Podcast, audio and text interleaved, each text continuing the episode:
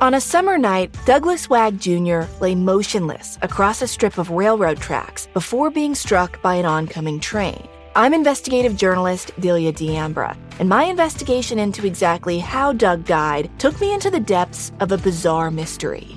It was really hard to understand what was fact and what wasn't. A mystery that has led me from one suspicious death to another. Listen to Counterclock now, wherever you listen to podcasts. People today can spend half their lives over 50. So it's good to be financially ready for what's important to you as you get older, like a family vacation. Or starting your dream business. Welcome to Connie's Coffee. How may I help you? AARP's trusted financial tools can help you plan for whatever your future holds. That's why the younger you are, the more you need AARP. Start planning today at aarp.org/moneytools. On this episode of Plant Killers, we'll explore one nation's most notorious fruit and vegetable killer, bad dirt. What makes bad dirt so bad? The answer? The ingredients. But fear not, true crime enthusiasts. This story has a happy ending. New Miracle-Gro organic raised bed and garden soil. It's made with quality organic ingredients from upcycled green waste like compost and aged bark. Unlike the other guys who can't say the same. Looks like bad dirt's murdering days are over, thanks to Miracle-Gro. Join us next time on Plant Killers. On February 19, 2020, Sakita Segan, who was known to her friends and family as Dita, came home from work. She got to her house in Carrollton, Texas. It's a mid sized suburb of Dallas. Around 130,000 people live there, so it's big enough to be cosmopolitan, but also small enough to feel a sense of community. It's regularly listed as one of the safest places in Texas to live. One commenter wrote on Niche that unofficially, Carrollton was voted the most safe city in Texas using data from the Nextdoor app, which is ironic considering the case we're covering this week. Once she got inside the house, we don't know exactly what happened next, how long she was downstairs going about her daily routine. At some point, she may have seen a light on or called out for her husband, Jim, or just had that feeling that you get sometimes when the house is unnaturally quiet. At some point, she went upstairs, walked into the home office, and found her husband, 62 year old James Jim Segan, dead. Jim was still sitting in his office chair and had a black semi automatic pistol in his left hand. The gun was resting on his left thigh, according to an arrest affidavit. It appeared as though he had been shot in the head. She called the police, and at first, when they got there, the officer suspected that the case could potentially be a suicide. They had an older male who was in the house alone, and they had a gunshot wound to the head. For men, a gun is the weapon most commonly used to commit suicide. Next to Jim, they found something else. There was a cryptic typewritten note. And then Dita told detectives that there was something wrong with this crime scene because her husband was right handed. That's when they started to suspect that the suicide could have been staged and that this investigation was not over. This was just the beginning. I'm Katherine Townsend. This is Red Collar.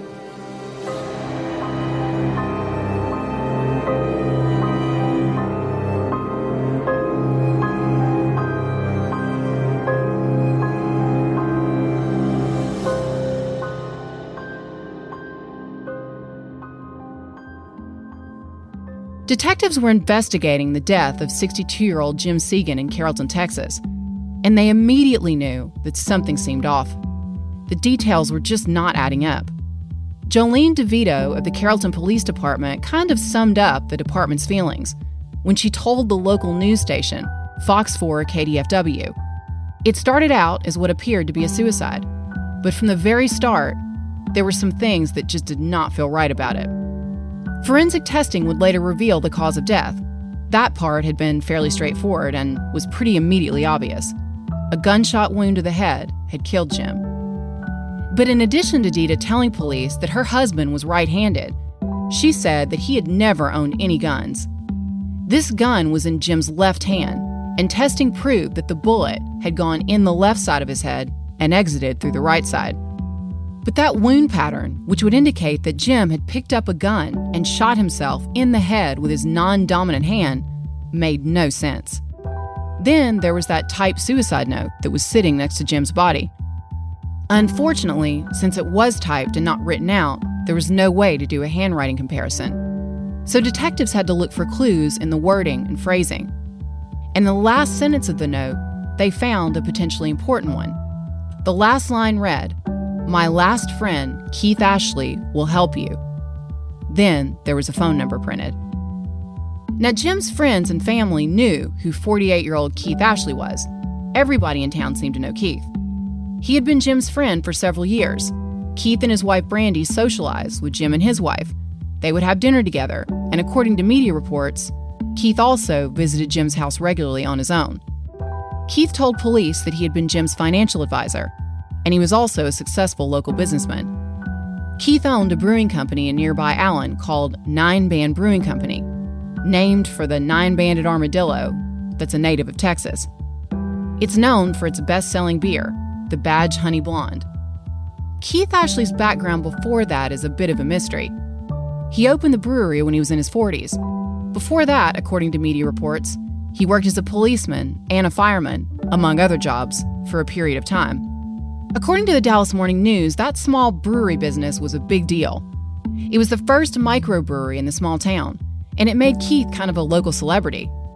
A profile was written on Star Local Media that showed Keith, who was a native of Queens, New York, smiling in his brown and orange nine band t shirt, which looks kind of like an Izod t shirt, except that in the space where the little alligator is, there's a little orange armadillo. In the interview, Keith did a shout out to his wife Brandy and their son and daughter. He also made an appearance on a YouTube channel called Lifestyle Frisco, where he talked about bringing Oktoberfest to Frisco Square in Dallas in 2018. There's not much information out there about the couple, but I did find a single listing for Brandy. She's listed as the office manager of the Nine Band Brewing Company. But it's impossible to tell from this listing if she was actually involved with the business or if this was one of those in name only kind of positions. We just have to wait for more information to come out. The profile read, quote, Since opening in 2015, Nine Band Brewery owner and CEO Keith Ashley has expanded his line of craft beers from his headquarters at Nine Prestige Circle in Allen, across the Lone Star State, and beyond. On Saturdays, the Nine Band staff gives tours of their 5,400 square foot brew house, where the magic happens, offering patrons a behind the scenes look at how their favorite beverages are made. The site also has a tap room and patio where guests can enjoy a beer weeknights and weekends. End quote. In this profile, Keith comes across as a real fun loving guy who cares about his employees. And the image that he wanted to convey was clearly one of success a guy who had made it and, in fact, was so successful that he was expanding to other locations. But behind the scenes, investigators discovered evidence that suggested that Keith's reality was very different from the image that he projected to the public. One of the reasons I wanted to do this case is because I've noticed that in this case and in so many fraud cases, a lot of the criminals have all of these positive media profiles of them. It reminds me of the Fyre Festival. Sometimes the positive media coverage can actually allow the people who are committing the fraud to scam even more people because they can point to the articles that have been written about them, or sometimes their Instagram followers or whatever, as proof of their alleged success. Sometimes journalists are given a hard time, but a lot of times, especially on local newspapers and magazines, the job of the person writing about media or local businesses is not to do deep dives into their financial workings. They're supposed to be getting local color in interviews. This isn't the Financial Times, these are fluffy features, trend pieces. It's definitely worth keeping in mind whenever you read a profile of a local business person. In this profile, the reporter, Garrett Cook, asked Keith about his life and his background. Keith described himself as a craft beer enthusiast and also said that he wanted a business that was not solely driven by the economic situation. I wanted something that would bring a diverse group of people together in a social environment. Now, this sounds like a nice quote, like he's being socially responsible. It's also a little bit strange. From a business person's perspective, it's strange to have someone stating that they did not want to make a profit or didn't really care about it. Again, this might just be in hindsight, but it's something that does raise red flags as a fraud investigator. While they investigated the relationship between Keith and Jim, detectives poured through Jim's phone records. They hoped that this would give them a clue as to his state of mind that day. Had he been depressed? Who did he talk to? Did he have some kind of a confrontation with someone? They found that he had answered and made a few calls that day. At 9:11 a.m., a call came in from Keith Ashley. Detectives wanted to know what that call had been about, so they went back to Jim's wife, Dita. She told them that after finding Jim, she was distraught and overwhelmed with having to take care of the financial details of her husband's passing. So she followed what she believed were her late husband's instructions. She did as Jim's note suggested and went to Keith for help. She would later tell the detectives that she felt that she needed the help. She needed someone to help her get in touch with all these people that her husband dealt with to help settle his affairs. Then Keith told her something odd. He said that in order to get in touch with these people on Jim's behalf, he needed to get access to Jim's cell phone. So Dita gave Keith the phone. At first, she wasn't suspicious, but then she said that she saw him appearing to delete text messages between him and Jim. Now, at this point, alarm bells are ringing in her head. She asked him about it, and Keith told her that deleting the messages was just an accident, which is also what he reportedly told police. Finally, she got Jim's phone back and turned it over to detectives. Now they had control of Jim's phone. They forensically went through the phone, trying to get access to all of his call records, all of his files, including files that had been deleted. And that's when they found out that while Keith had had that phone in his possession, he had wired himself $20,000. He sent the money from Jim's bank to his bank. When police confronted him about it, he claimed that, like deleting those text messages, the wire had been accidental. But at this point, between the messages and the money wire, there are a few too many accidents. Police did a deeper dive into the phone and found out that Keith's thefts went way beyond a $20,000 check. Police also discovered multiple documents where it looked like the signatures had been forgeries. They didn't match Jim's signature. They suspected that Keith had forged them all. One of the documents said that money, $65,000, that Jim had given Keith, was a non repayable gift. Keith Ashley claimed that he had been investing money for clients for years, but investigators say that his real business was running a multi million dollar Ponzi scheme. It seemed as though Keith's real business was the business of taking people's money and not giving it back. Now, this is a case that is continuing to unfold because Keith has not had his day in court yet. He's pleaded not guilty and is innocent until proven guilty in a court of law. All the information that I'm presenting in this podcast has come from arrest affidavits and local media reports. But I chose this story because I want to take a look at a red collar case as it's unfolding. Police said that Keith had been acting as Jim's financial advisor for years. In that time, he was actually operating a Ponzi scheme, and he defrauded victims out of over a million dollars. Now, a lot of people ask what's the difference between a Ponzi scheme and a pyramid scheme? In a Ponzi scheme, investors take money from their clients and promise them that they'll put their money into investments and give them back the returns. But instead of investing the money, they keep the money. So, when they need to pay their old clients, the only way to do that is to recruit new people, take their money, and pay the old clients with the new clients' money. This can go on for a long time, especially when the economy is good.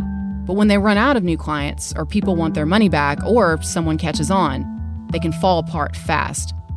A pyramid scheme is really similar. It relies on constant flow of new investors and new money to keep it going, but in a pyramid scheme, everyone is recruiting new people.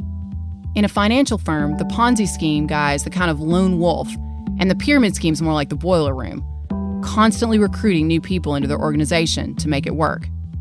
Over the years, prosecutors say that Keith received more than $1.3 million from investors. They say that he promised to invest the funds with Smart Trust or Parkland Securities, who he was working with. Instead, he just pocketed the money more than $1.1 million. He repaid about $81,000 to investors, but kept the rest. The indictment read, quote, Keith accomplished this by purporting to take their money as an investment, and instead of depositing their funds into an investment account, used it for his own personal purposes. He used their own money and money from others he defrauded to pay dividends to give the appearance of legitimate returns. End quote. So, pretty much the dictionary definition of a Ponzi scheme. It went on for a long time, but by the time Jim was killed, the scheme was beginning to unravel. Investigators were also looking at Jim's body, which provided more clues. And the autopsy revealed something else that was extremely odd. Jim had a drug called etomidate in his system. Now, that's an anesthetic that's only found in hospital settings. Doctors and nurses use it during surgery to put patients under. It's not something that would ever be found in someone's body under normal circumstances.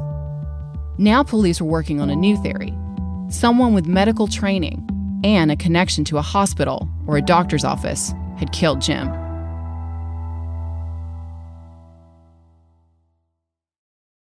People today can spend half their lives over 50. So it's good to be financially ready for what's important to you as you get older, like a family vacation. Or starting your dream business.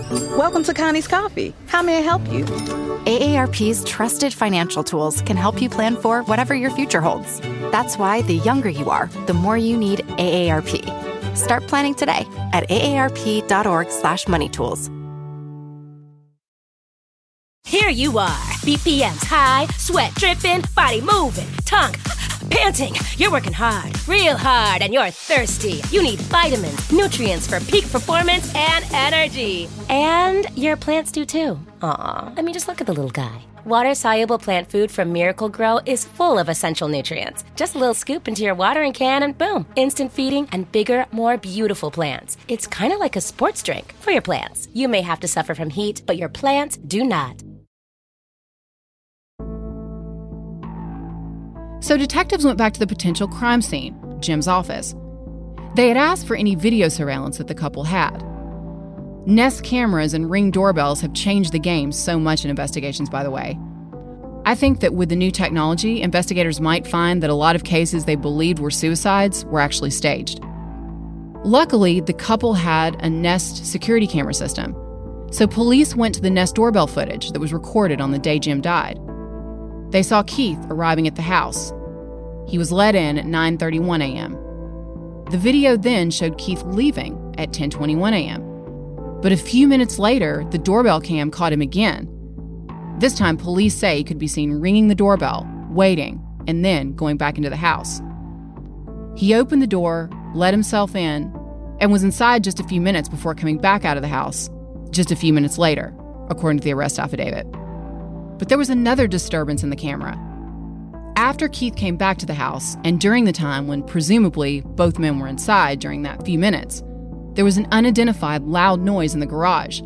It triggered another camera that was inside there, but police weren't sure what this noise was. It's unclear whether there was any security camera footage in the garage, but it's not mentioned in the arrest affidavit. But police didn't give up. They did extensive forensic sound testing. It involved basically firing the exact model handgun into a ballistic gel under exactly the same conditions. Now, this is not definitive proof, but they did conclude that their belief was the gun that was fired in that garage was probably the event that caused the camera to come on. The video footage also allowed detectives to rule out the possibility that anyone else had come to the door. Keith was the only person seen on camera before Dita came home. Also, after 10:15 when the garage cam was activated, James's phone was radio silent. There's no record that he made or answered any calls after that or sent or received any text. At this point, police believe that Keith drugged Jim and killed him, staging his suicide. But now they needed to figure out how the drug had gotten into Jim's body. Etomidate is a type of general anesthesia.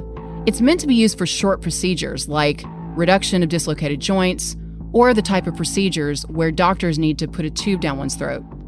It's also, by the way, been used as one of the components in lethal injections in Florida. I did a lot of research on this drug, and apparently it used to be much more common in emergency rooms than it is now. Now, most doctors use propofol because it has a safer cardiovascular risk profile. So, it's in general, it's less likely to cause a drop in blood pressure. But doctors do still use etomidate for traumatic brain injuries so you can still find it in hospitals. It has an elimination half life of around 75 minutes. It's short acting, which means that it would be out of the body in about an hour and a half.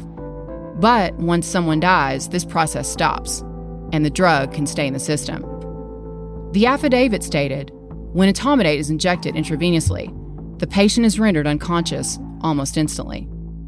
James's friends and family insisted that he didn't use drugs he hadn't been to the hospital recently or had any type of procedure that would have caused him to have this drug in his body. Again, this isn't a drug that you can buy off the street or even go through a pharmacy to get. This is something that is only found inside a hospital setting. And detectives knew that Keith Ashley appeared to have been in the home around the time when Jim was fatally shot. So, they were starting to answer the questions about the who and the when. Now they needed to figure out how and why. Police searched Keith's home and truck. They looked through his phone and electronic devices and also searched his business in September 2020. As part of this, they talked to some of his employees at the brewery, and they found out that they weren't the only ones doing some digging. According to news reports, Keith seemed to be doing his own investigation behind the scenes. Authorities found an empty envelope from the Dallas Medical Examiner's Office and a receipt for Jim's autopsy report. It turned out that the autopsy had been mailed to one of Keith's employees at the brewery, according to the Star Telegram.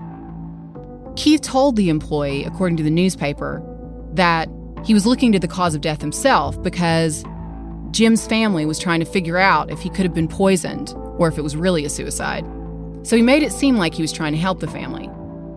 As they do with any suspected murder investigation, and especially one involving potential fraud, police started to check for insurance policies. Jim had two of them. One was valued at $2 million. Keith had sold him both policies. He told detectives that he never charged Jim for providing him with financial services. Detectives discovered that Keith had made his money another way over the years, they say he had taken over $700,000 from Jim. Detectives found Jim's bank accounts that showed that over the years, he had transferred around $750,000 to Keith's company over the years. And Jim was not the only victim.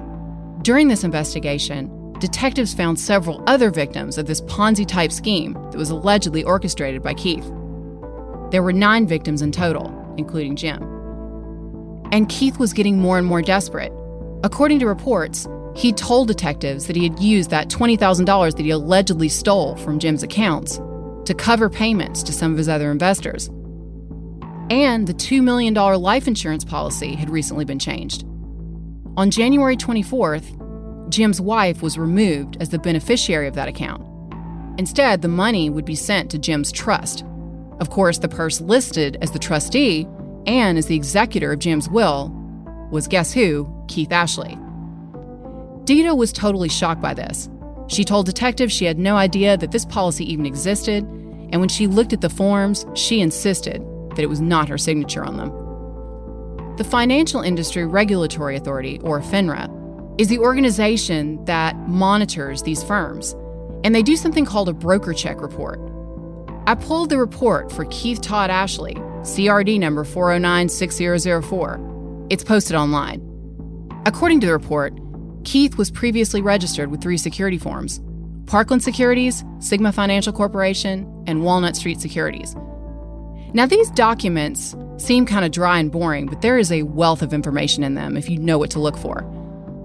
I've said before that you should pay close attention to a person's civil record, not just their criminal record. This includes fraud, theft, non payment of judgments, etc because not paying people back or defrauding them is a window into their character and it is a huge red flag. In the report, I found out that in 1991, Keith pleaded no contest to a case of felony forgery. Now, according to the brokerage report, he said that he was 17 when he signed the back of a check and was caught at age 18. It read, quote, case dismissed when I was just about to turn 20, end quote. Now, it seems like not that big a deal, it's just a single check. But this is the beginning of a pattern defrauding and deflecting responsibility, minimizing the harm to victims, and taking zero responsibility for his actions. Once again, as with all red collar criminals, it's all about him. In 2008, a complaint was lodged against Keith from the securities company where he was working as an insurance broker. The client said that he'd requested that his policy be canceled in 2009 and his premiums returned, but claims that this was never done. According to the complaint, the firm was unable to determine the amount of damages, and so the client complaint was denied. Now, all of this information is buried at the bottom of a report, but it's the same behavior that Keith would be accused of in Jim's case.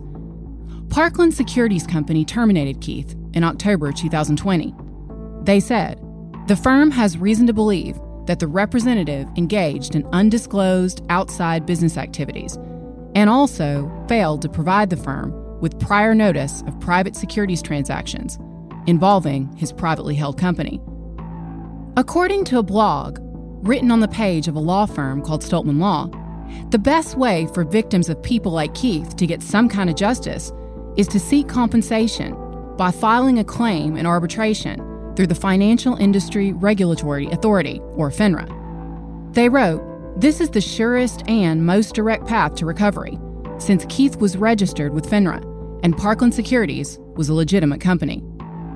One of the most frustrating aspects of these crimes is their secrecy.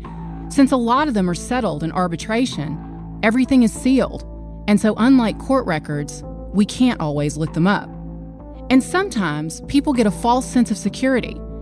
If they're dealing with a legitimate company, they tell themselves that if their broker is working with a company like Parkland Securities, someone reputable, their money must be safe. So I started to wonder what exactly are the rules? What does FINRA expect of companies like Parkland Securities? It turns out that they're expected to have something called reasonable supervisory procedures in place to monitor their brokers. These rules were covered in the Securities Exchange Act, so they've existed since the 1930s. FINRA Rule 3110 specifically mandates that these supervisory procedures be effective to prevent and to deter violations of the securities laws. Typically, in cases where a licensed broker, like Keith, was pulling off a Ponzi scheme, there are red flags over time that the broker could be involved with something that could potentially violate FINRA rules. This can take a lot of different forms. They can be emails or text messages, which, by the way, brokerage firms are required to supervise. All kinds of evidence that suggests the broker is living a lifestyle beyond his legitimate means. Taken together, red flags can be used to build a compelling case against the brokerage firm for negligent supervision. Now, that third one is probably the hardest to prove. I think of the mobster movies like Goodfellas, where the crime boss gets upset when one of the guys buys an expensive car or mink coats for his wife after a big heist. But not all financial frauds are this obvious. Sometimes people can hide their money in a business, like a brewery, for example, or something else, like a second home. The police investigation into Keith dragged on for several months, but eventually they developed a theory. They believed that Keith had come over to Jim's house, acted like everything was normal and this was just another business day, and then somehow given him a shot, which would have knocked him out immediately before putting the gun in Jim's hand. But there were still unanswered questions like how had Keith managed to inject Jim with an anesthetic without Jim fighting him? It turned out that there was something else police didn't know. Because in addition to being a brewery owner and a purported financial advisor, Keith Ashley had a third career as a nurse.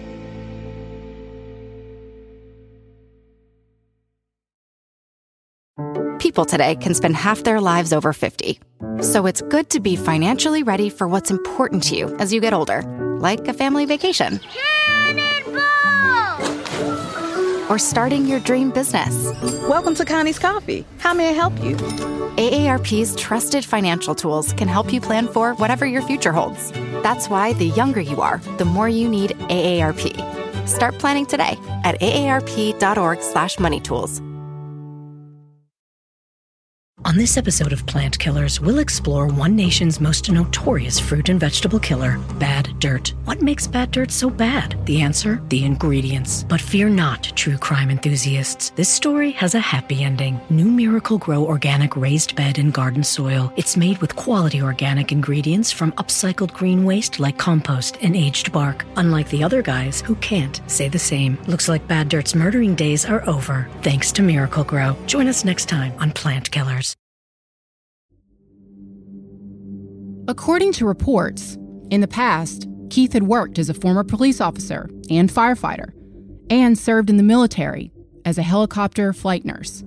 He also worked for an air ambulance service at one point, and he's described as an RN. Though with red collar cases, as you may know, I take nothing for granted, so I did a search on the Texas Board of Nursing Examiner website.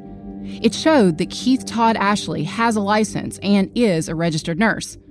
And as of January 2021, the license appears to still be active. While operating the brewery, Keith Ashley was working as an RN at City Hospital at White Rock in Dallas. A spokesperson for the hospital said that Keith started working there in May 2019 and that he was fired on July 4th, 2020, for not working enough shifts, according to CBS 11 News. Police were able to extract something else from Jim Segan's phone. According to the Fort Worth Star Telegram, when they looked into the phone, they found that Jim had an entry set for 9 a.m. on February 19th that read Keith Dash Blood. Detectives believe that Keith told Jim that he needed to update his life insurance policy and that as part of that process, he would need to do some type of physical exam. So, Keith made up a story and told Jim that he needed to draw some blood as part of that exam. That gave him the perfect excuse to inject the etomidate. As a nurse, he would have known exactly what to do. So when Keith pulled out the syringe, Jim probably didn't bat an eyelid. After all, this was his old friend and colleague. He trusted him completely. After Jim was dead, Keith was able to convince his wife to hand over the phone. And then he began draining money from Jim's bank account, according to the Dallas Morning News. By now, this has turned into a massive investigation involving the FBI, the Carrollton Police Department, and the U.S. Attorney's Office. Finally, the authorities had caught up to Keith Ashley. But, as it sometimes happens in red collar cases, they hit him with the money charges first, and only later charged him with murder. A federal grand jury indicted Keith on six counts of wire fraud on November 12th. On November 13th, authorities took him into federal custody on those charges, all of them related to the alleged Ponzi scheme. A few days later, the Carrollton Police Department charged Keith with murder in connection with Jim's death. According to a grand jury indictment, Keith had been running his Ponzi scheme while he was a registered representative for Parkland Securities, formerly known as Sammons Security Company, and Midland National, a life insurance company. According to the indictment, the way the scam worked was that Keith would recommend that investors purchase UITs, Unit Investment Trusts, through Parkland and another firm he was behind. The indictment alleges that Keith promised returns of anywhere between 3 and 9% per year. He also promised his investors that their principal would never be at risk, which sounds too good to be true. But instead of investing the money, as he promised to do, according to the indictment, Keith converted a substantial amount of it, more than a million dollars, for his own use.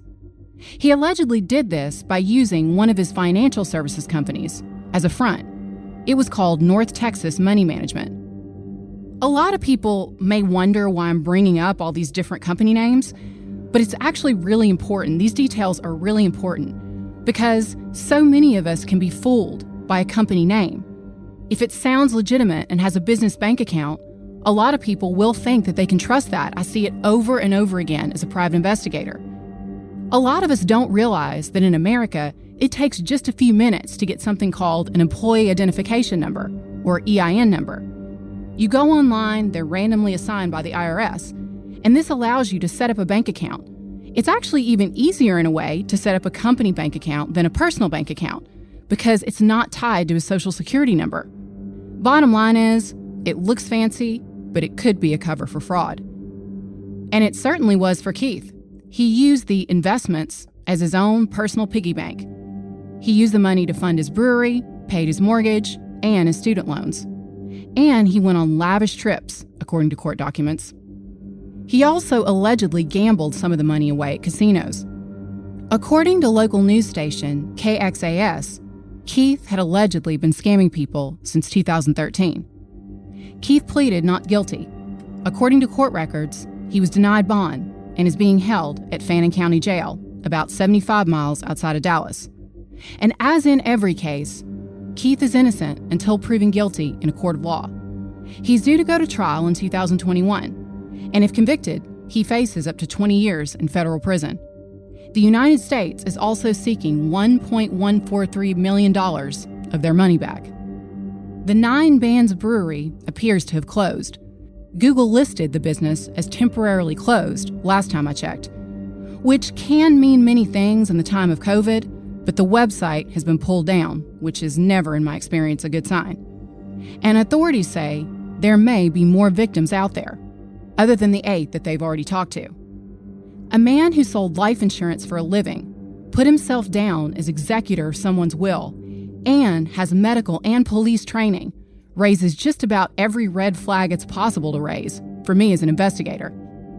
Jolene DeVito, a spokesperson for the Carrollton Police Department, said that police were putting information out to the media and making the case public in the hopes that they may reach them. She said, If you interacted with this man, if you feel like you were also a victim, reach out and let us know. When discussing a potential motive, she also said, in her opinion, it was the oldest motive there is money. One of them, anyway. Meanwhile, Jim's friends and family struggle to come to terms with what happened. And police say, look forward to the trial being over and hopefully to justice being served. The police department has asked anyone with information about Jim's murder or any other financial fraud to call their tip line at 972 466 9133. You can also email crime tips at cityofcarrollton.com.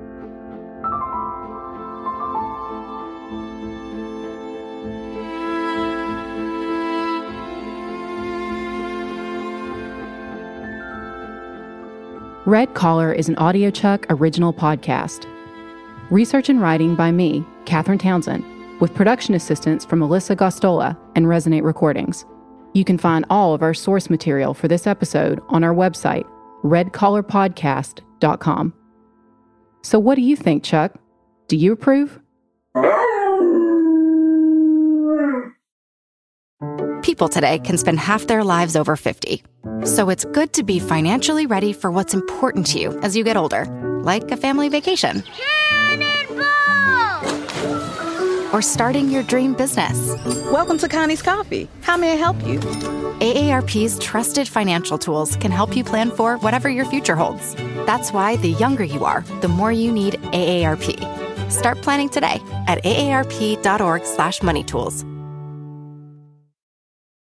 They say plants like music. Yeah, no, like really, they, they respond to the vibrations of it, which means that this playlist you're listening to, the plants are too. You know what else plants like? Organic soil from Miracle-Gro. It's made with all the best stuff like wood fiber and compost. Plus, it's OMRI certified organic, which officially means it's made with superior ingredients. And when you give your plants the stuff that makes them happy, they won't judge you on your iffy playlist. Hear that, plants? So go ahead and give them Miracle-Gro.